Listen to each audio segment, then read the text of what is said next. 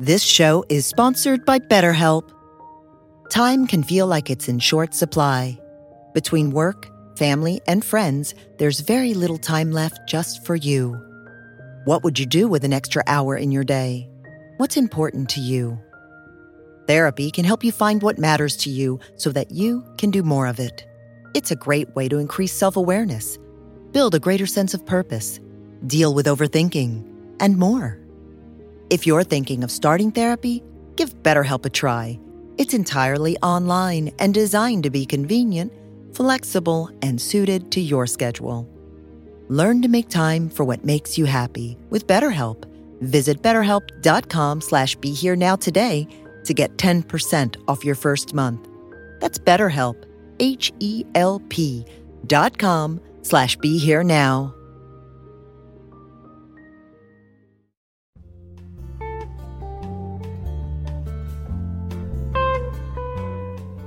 Welcome to Dale Borglum's Healing at the Edge. We are very happy to share with you Dale's profound insight and open heart. Please go to BeHereNowNetwork.com slash Dale to support this podcast. I had an experience last week that was just remarkable.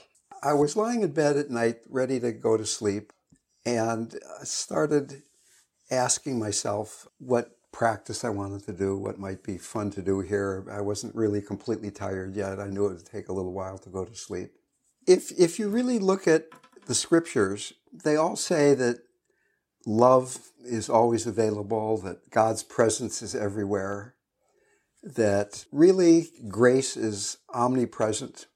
We all believe that intellectually. Everybody, I would assume everybody in the room believes that there is this sense of wholeness, there is this sense that God's grace is available if but we receive it. So I asked myself, well, I could do some compassion practice for people in my groups, or I could send love to a bunch of people, or I could do forgiveness practices.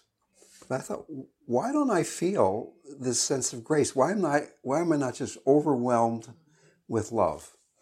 And I realized that the only reason I wasn't was that I had this assumption that I needed to do something to get there. I needed to be a slightly different person to receive God's love. That I had to, I had to get a little better. I had to relax. I had to relax or surrender a little more. I thought, well, you know, is that true? Is that true? Can I? What about if right now I just completely assume that it's here. And it was. It was there. And it's been there. I mean, not quite as like much as the full first blast. But I realized that I've, I've spent so long practicing that I get attached or identified with some of these earlier levels of practice where there's a sense of getting somewhere or I have to be mindful in order to be compassionate, in order to begin to see the sacredness in things. Since then, it's been just the quality of grace or of presence or of love, whatever you call it. I think you all know pretty much what I'm talking about. I think we've all experienced it. it. Is only a thought away. It's just letting go of the thought that it's not there because it is there all the time, right? When we were in India, Ram Dass came up with this slogan, suffering is grace, which I hated. I mean, I thought that was a really bad idea. Obviously, the notion there is that if you are suffering, it's showing you what it is that's preventing you from resting in their presence. That's the grace of the suffering. That the suffering is this perfect pointing at that place where you can be resting in God's embrace. I think a lot of people spend a lot of time working to be mindful, and people come to me and say, I have these really difficult jobs where I'm busy a lot and I'm on the computer and I'm, I just, there's a lot of chaos and working with machines and technology in my life, and it's really, really hard to be mindful. As long as you feel that you have to be mindful each moment in order to be experiencing that sense of grace, that basking in presence, then I think it's going to be a really difficult task. And in fact, one of my earlier meditation teachers, a guy named Munindra, Munindraji, uh, one of Joseph Goldstein's primary teachers. He said the price of freedom is eternal vigilance. And he was a Vipassana teacher. I would agree that if you are eternally vigilant, you will be free. But I'm not very good at eternal vigilance. I like resting in grace much better. And I remember when I was in India doing a whole series of these Goenka retreats. Between a couple of the retreats, I had to go to a bank to get some traveler's checks cashed. Uh, I took a rickshaw out of the bank and I'm sitting there waiting. In India, going to the bank is not like going to the bank here. You sit and you wait. You can wait for hours for somebody to come and get ready to do something. So I'm sitting there, and then another guy from the meditation course came and he sat down next to me. I said, What are you doing? How, how are you doing? He said, I'm just watching my breath, aren't you? and I, I thought, well, no, I'm not. I'm just looking at India and being really fascinated by how interesting and wonderful this life is here. And I realized that for me at least, that path of, okay, I'm going to be persistent in my vigilance to be mindful every moment is not my deepest way. That for me, I have to bring in more of the heart. And I do fully appreciate that if you are persistent enough and are mindful enough, the heart opens all by itself.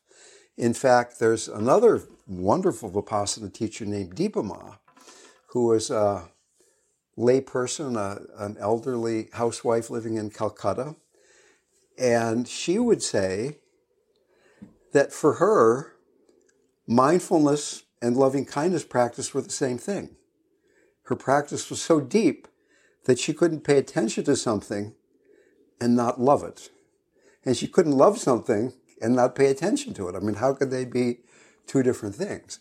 But for most of us, we have to learn to pay attention to the things that block our heart so that we can slowly purify through awareness.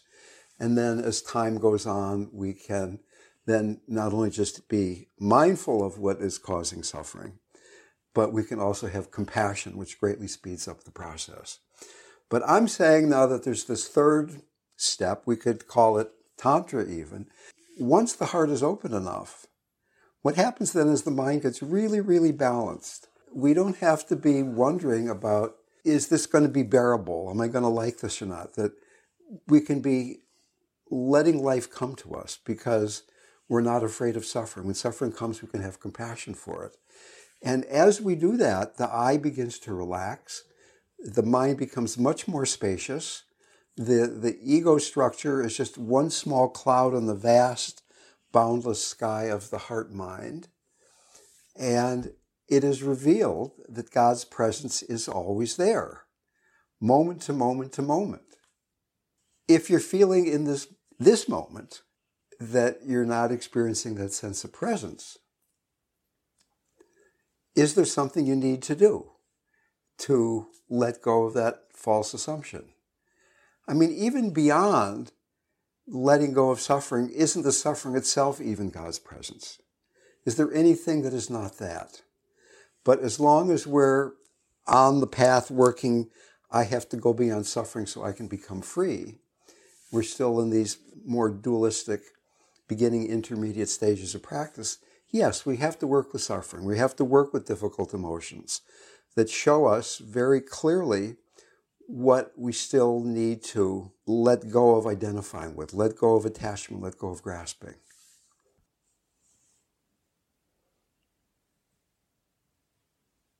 Do you feel it right now? Uh, I believe that. I think it's available all the time. I'm just not available. Let me read a few quotes about this Saint Teresa of Avila. I am with you. I am within you. So do not turn away, but come rest in me. With a capital M on the me. The 16th Karmapa. You take it all in. You let the pain of the world touch your heart and you turn it into compassion. Marion Woodman, the Canadian Jungian therapist. The place where you are wounded, there God can enter in. It is at the point of suffering where we truly meet each other. So, compassion, we've talked about it off and on for years. And I think all of us, including myself at times, can misunderstand it a little bit, think compassion as being nice and, and, and friendly and things like that. But it really is trusting the totally empty heart, trusting emptiness. There's this, this concept in Buddhism that can be very confusing, but it's quite profound that the nature of the mind or the nature of the heart is emptiness. And it sounds kind of scary at first, doesn't it? That you'd like, instead of emptiness, you'd like to be a friendly God waiting in there, somebody who's going to be really nice to you when you show up rather than nothing. But emptiness isn't really nothing. Emptiness is no concept, no opinion, particularly the opinion of you as a separate self. So that there's this emptiness because each experience keeps arising. There's not a you who's collecting. They're just very intimately, directly, tenderly experiencing life as it arises moment to moment. After I had that experience, I thought, well, maybe this just is a one time thing. It just happened to have some nice biorhythms that night. And uh, it's not going to be that way tomorrow night and the next night. But there's been a real it, it, it, it hasn't been as surprising as it was the first time, but there has been a, a, a strong, what would I say, a residue or an after effect from that. When I do have a little space, I can just go right to that place. And when I go to bed at night, I just think about everybody and love people and love the whole world and even love myself, uh, love all of the people in this room one at a time. And I'm not bothered by traffic nearly as much. traffic has always been the one place where I allow myself to be angry because it's not really affecting anybody else. I can yell in the car and I'm not hurting anybody. And I've been somebody all my life who suppressed my anger. I was a good boy, I was a good student, I'm a good father, I'm a, I try to be good. It, it has come at some cost. So when I see people acting very selfishly, I let anger come and I, it, I'm very interested in how long it lasts and do I hold on to it? Do I really blame the other person or can I just let it come and leave almost no residue, just whoop, like that, rather than pushing it down, but letting it come out and not making obscene gestures or driving in an aggressive way necessarily, but just feeling that compassion can seem heartless. Compassion can, compassion at times is ruthless. Compassion is, compassionate activity is what can I do right now to most directly alleviate suffering in this immediate circumstance? And sometimes it is blowing somebody out of the water. Sometimes it's saying, I hear what you're saying, but I don't believe you. Or I'd really like you to question that, even though you seem to believe that, that might not be as true as you think it is. Why don't we try to investigate this together? How does it make you feel when you're really holding on to that assumption? And what would it feel like if you didn't? And I think the obvious example here is if you're parenting a small child. Compassion at times has to be tough love if, if you have a parent that's not setting strong boundaries, that child is going to grow up to be a mess. And in a way, we look around the world and we see a lot of, I mean, almost everybody, if you look at them carefully enough with the right set of eyeballs, you see somebody who's their adult age and 10 years younger and 20 years younger and two years old and eight years old and all these little fixations, or not so little, that happened along the way. I particularly see a lot of older white men walking around in uh, shorts and white legs, looking like they're about eight years old. I mean, have you noticed that? Compassion doesn't necessarily alleviate suffering in the moment, but makes it bearable and workable.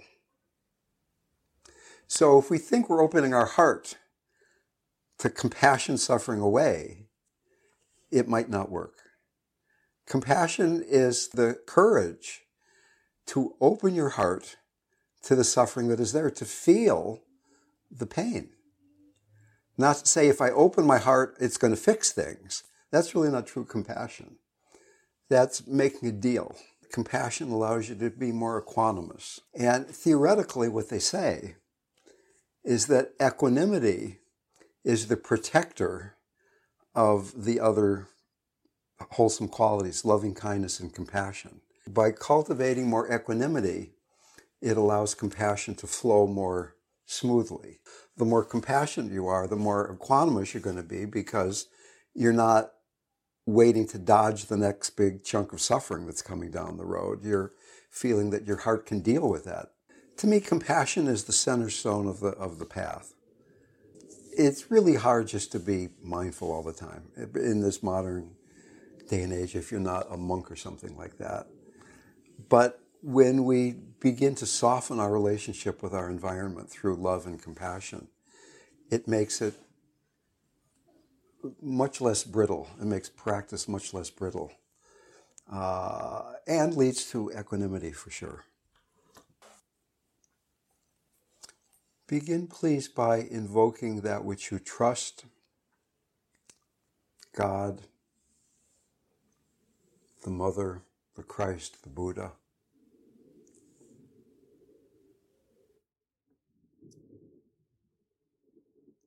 So that more and more we can each surrender into that which arises without feeling we need to improve or fix or even understand.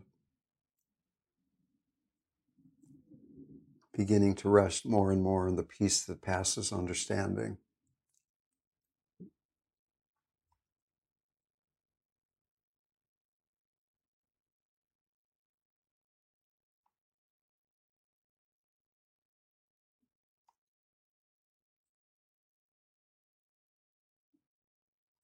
Feeling the sense of trust in your body,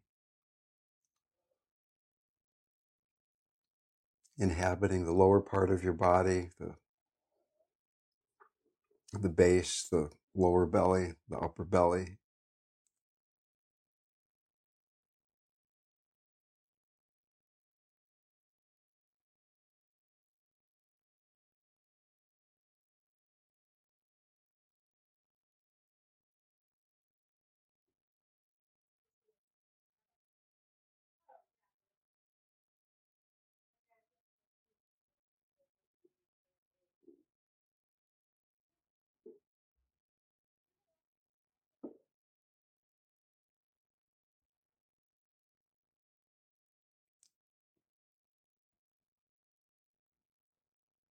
Taking a few breaths into your heart as if you had nostrils in the center of your chest, beginning to experience the qualities of the open heart, spaciousness, warmth, connectedness, feeling connected to that which you invoked, feeling spacious in the sense that the identification with the separateness of ego structure is not central, but just a, a small cloud in the vast sky of mind. Feeling a warm heart.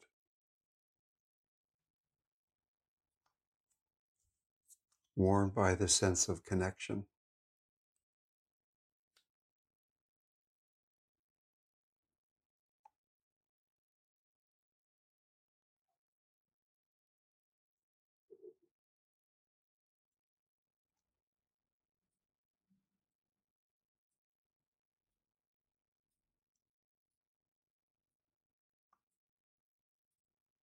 And now, is it possible to ask yourself that question? Is there anything preventing me with this open heart, this connected, spacious heart.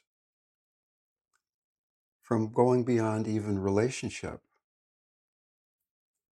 and realizing that each moment is grace, each arising, each arising is sacred, beyond pure and impure.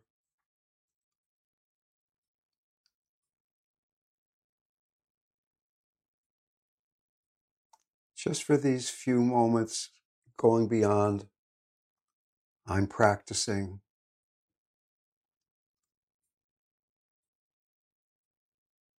But resting in the grace, resting in the presence that is essential in each moment. Not so much interested even in our relationship with things as the nature of experience, the nature of reality. Each moment grace, each moment full, so empty of self that there is fullness.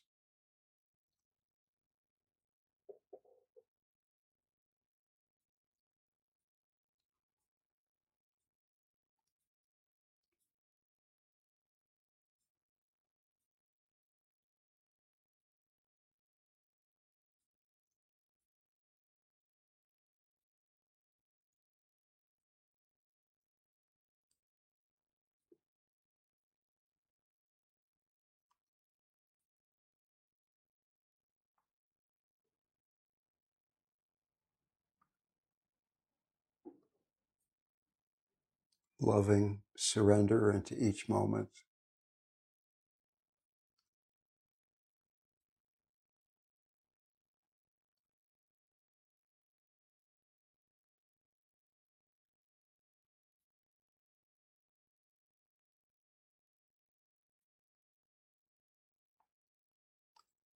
This resting in presence doesn't have to be reserved for sitting still and meditating. Some part of us knows that this is the essential quality of each moment, no matter whether we're sitting or standing or moving.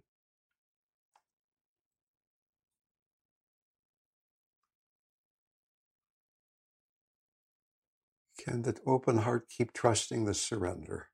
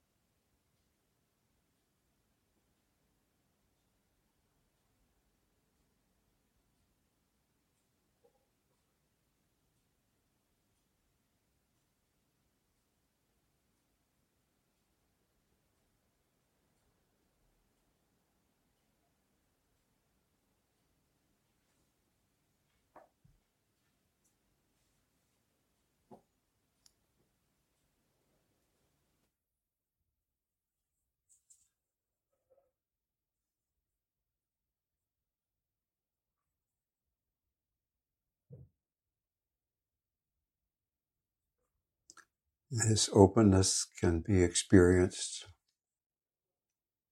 as presence, as equanimity, as loving kindness, as boundlessness, as grace.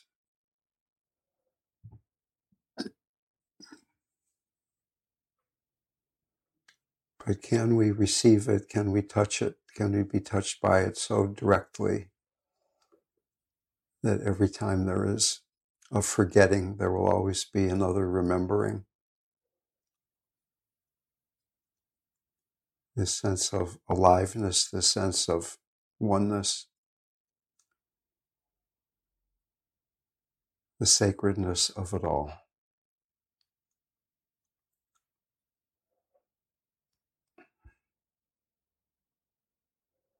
And out of this naturally arises compassion for all beings who are suffering.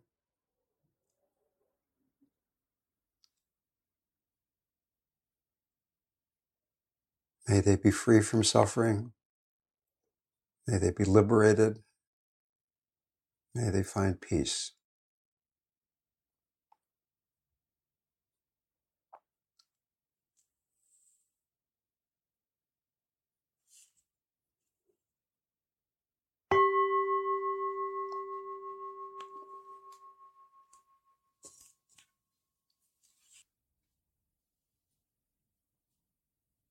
I'll check in very briefly.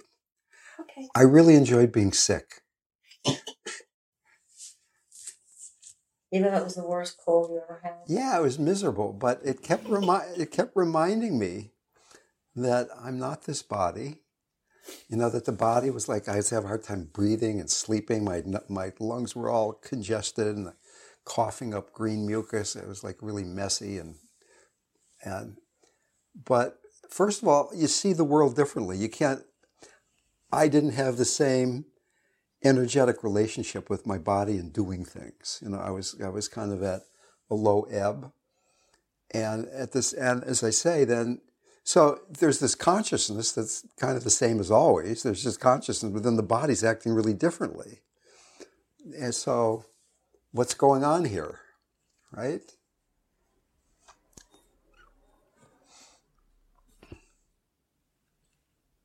I love that thing that happened to Ramana Maharshi when he was a teenage boy. I think he was like 16 or 15 or something, where he was in his, his uncle's library and he had this overwhelming feeling that he was dying. He wasn't sick at all, he just thought he was dying.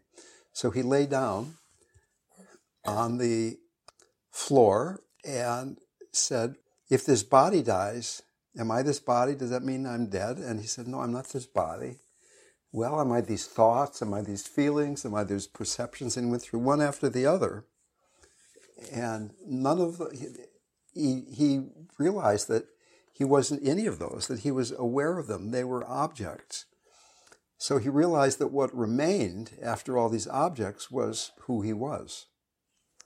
And his practice that he taught people was resting in who I am or who, who it's not really an intellectual question. You're trying to figure out who am I? But resting in the I am, resting in pure awareness.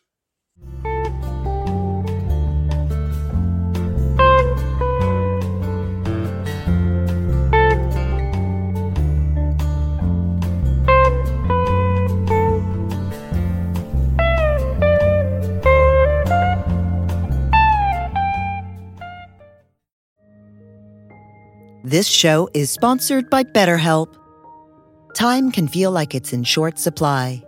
Between work, family, and friends, there's very little time left just for you.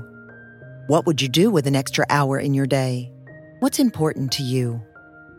Therapy can help you find what matters to you so that you can do more of it. It's a great way to increase self awareness, build a greater sense of purpose, deal with overthinking, and more. If you're thinking of starting therapy, give BetterHelp a try.